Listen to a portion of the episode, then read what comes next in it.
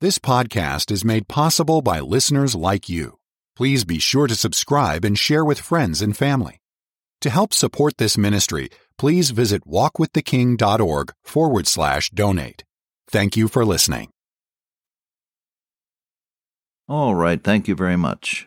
And hello again, radio friends. How in the world are you? Doing all right today? Well, I trust everything's all right at your house. Bless your heart. If you've struck a rough day, look up and say, Lord Jesus, see me through this one. And he will. He hath said, I will never leave thee nor forsake thee. The Bible says, When thou passest through the waters, they shall not overflow thee. God brings you through, not just into. he hasn't brought you this far to dump you now. So trust your blessed Lord to see you through. He will.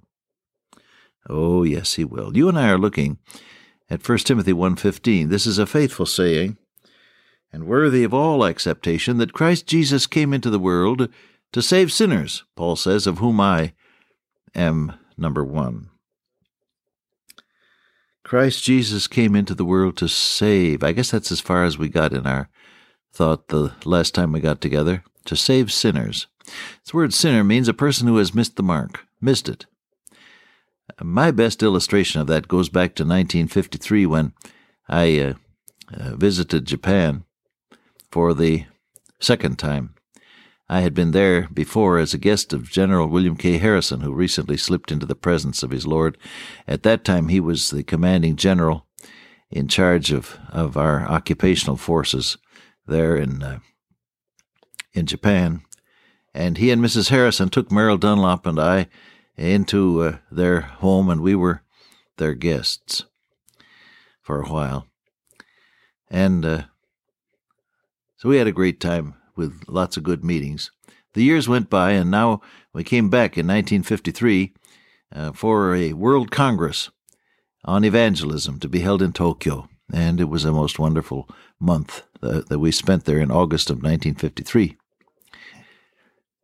Well, I got into Tokyo first of all, coming into Haneda Airport and and uh, being driven on into the city to the headquarters office of Youth for Christ, where uh, uh, David Morgan and others were gathered, and we had sort of a joyous family reunion there for a moment with Sam Wolgemuth and Dave Morgan and others gathered around.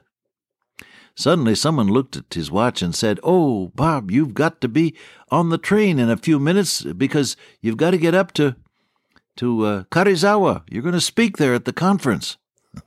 well, I gathered up my luggage, suitcases, tape recorders, and all the rest, and we piled into somebody's car and drove through the the traffic, got to the to the uh, railroad station, up the stairs two steps at a time, and got up to the platform just in time to see the train pulling out. Japanese trains run precisely on time. They're very proud of that, and well they may be.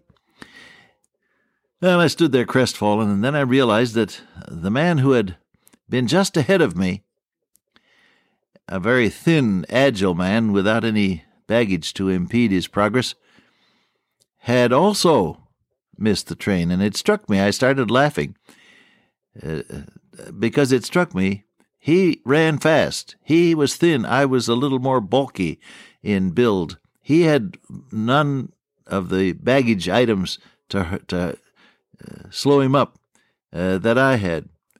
And there he stood. And I wondered which one of us missed the train the most. He ran faster. He did a better job. He got there sooner. I ran slower.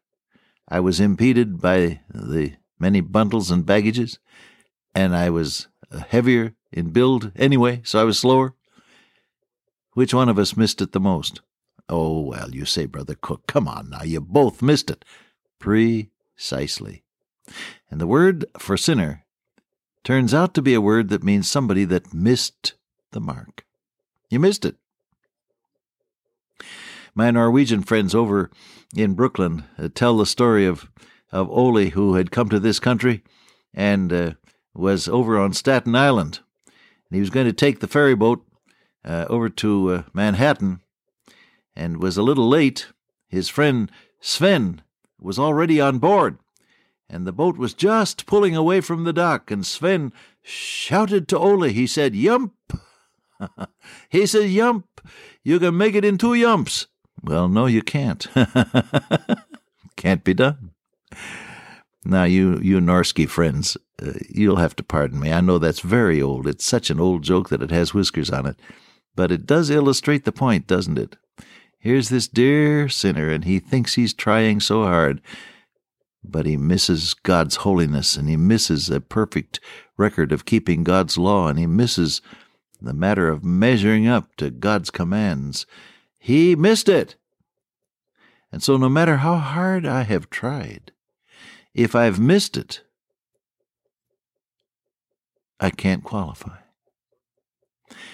And the Lord Jesus came into the world to save people who have missed God's mark. They've come short. All have sinned and come short of. They've come short. They didn't measure up. You and I. And Jesus said, I'm going to measure up for you. And so he kept the law perfectly. He was able to say to his detractors and accusers, Which of you convinceth me of sin? Even the crowd and the soldiers said, He hath done all things well. And they said, Never man spake like this man. He lived a perfect life, and he died a perfect death. And he rose again to be our perfect Saviour. Yours and mine, he ever liveth to make intercession for them that come unto God by him, says the writer to the Hebrews. My dear friend, Jesus measured up for you. And you need not look with, uh, with despair upon your own life and say, Well, I blew it. There's no more hope for me. Humanly, you may be right. But divinely, you see, there's always the, the extra that God provides. And Jesus came to save Sinners, that is to say, people who missed it, who came short of the mark. And he'll do that for you. Would you today open your heart? Some of you listening have never yet committed yourself in faith to the Lord Jesus Christ. I know that because I get letters and cards from people who have done this as I've spoken to you from time to time. And I'm speaking again to someone who has never opened your life to the Lord Jesus Christ and asked Him to come in and be your Savior. Will you now, even while I'm speaking with you, just talk to your Lord and say, Lord Jesus Christ, come into my heart and forgive my sins and make me a new creature and save me by thy grace. Will you say that now? And as you do, will you trust the Lord Jesus to be your Savior and commit your life to Him and let Him start to run your life by His divine will through the Holy Spirit of God who comes in to indwell every believer? Will you do that? Oh, I trust so. He came into the world to save sinners, people who've missed it, people who have to say in despair, I've blown it. There's nothing left for me. Jesus looks down, he says, Oh, yes, there is. Where sin abounded, grace did much more abound. As by one man sin entered the world, and death by sin, even so, by one Jesus Christ, grace abounds to life eternal. Much more, much more, much more for you. It's always too soon to quit. Don't give up on yourself or on God, for His possibilities are limitless. He is able to do exceeding abundantly above all that we ask or think. Anything you ever imagined that God might do for you, He's greater than that. Isn't that a thrilling thought? Everything that you ever imagined that God could do for you, He has more than that for you, greater than that. He's greater than the forces of Satan. Bible says, Greater is he that is in you than he that is in the world. He's greater than your own weakness and your own heart. If our heart condemn us, God is greater than our heart and knoweth all things. He will go beyond anything you can bring by way of need or failure or discouragement or loss. He wipes it all away by His grace and gives you a new start. Let Him do it. Let Him do it for you. Commit yourself in faith to the Lord Jesus Christ. Now, we come to the, the last phrase of 1 Timothy 1:15 and he said Christ Jesus came into the world to save sinners of whom I am chief. Now Paul certainly had done some things that that uh, he was ashamed of. He says elsewhere that he persecuted the church and uh, that he was uh, very zealous in opposing the message of salvation through faith in the Lord Jesus Christ. He was also very proud he says, I, I had things I could be proud of. And he lists some of them in the book of Philippians. His, his uh, racial and national background, his religious training, his religious success, his own character and reputation, which was impeccable. Some things he could be proud of, and he was. But when he met the Lord Jesus Christ, there on the road to Damascus, those things of which he had been proud now became just like so much garbage and refuse. He said, Because I've got someone so much better. Those things, what things were gained to me, those I counted loss, for the excellency of the knowledge of Christ Jesus my Lord. Got something so much better. Well, he said, Sinners, of whom I am chief. Yes, he had quite a bit, but the fact remains he hadn't killed anybody, so far as we know. He hadn't robbed any banks. He hadn't engaged in many of the grosser sins that were so common in the cultures of those days. And so, uh, humanly speaking, we could find, you and I, uh, people who were far worse than the Apostle Paul in things they did and things they said that were wicked. Don't you agree?